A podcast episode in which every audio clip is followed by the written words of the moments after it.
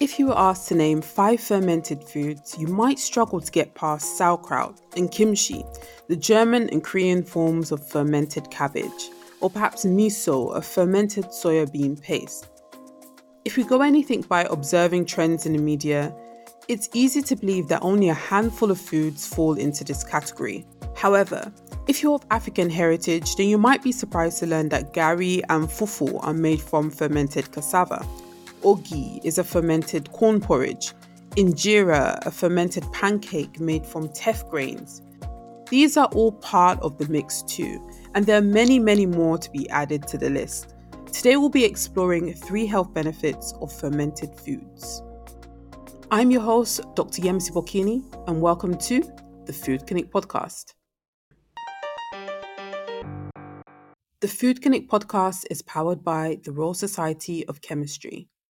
Some of these fermented foods can be classed as probiotics because they consist of live good bacteria with a range of added benefits. And the three health benefits we'll be exploring today stem from the fact that fermented foods support the good bacteria in our gut, which forms part of what's often referred to as the gut microbiome. When the good bacteria in our gut are thriving, then we can expect the following health benefits as a result. 1 Fermented foods support the production of crucial vitamins. The good bacteria in our gut are partly responsible for producing a number of vitamins in our body, which includes a range of B vitamins and perhaps most importantly, vitamin K, which is essential for proper blood clotting as well as for building strong bones. 2. Fermented foods support our mental well being. The gut brain axis refers to a complex group of nerves and hormones that directly connects the happenings in our gut with everything that's going on in our brain.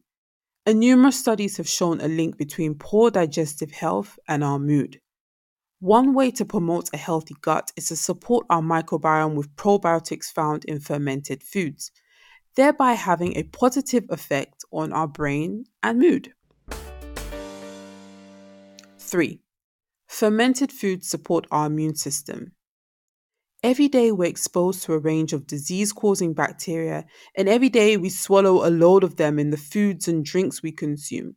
Our body's first line of defense against the bad bacteria we consume is firstly the acid in our stomach, and secondly, the abundance of good bacteria that should be in our gut. The good bacteria in our gut works to ensure that the disease causing bugs don't survive. Consuming fermented foods means that you're regularly topping up on your levels of good bacteria. So there you have it. It turns out that much of the health benefits of fermented foods lie in the ability to support and boost the levels of good bacteria living in our gut. Got questions? Well, this season I'll be dedicating entire episodes to answering them. Be sure to visit our website at dryemisi.com and there you can send me a voice note as well as subscribe to our weekly newsletter for giveaways, nutrition tips, and much more. The Food Clinic podcast is powered by the Royal Society of Chemistry.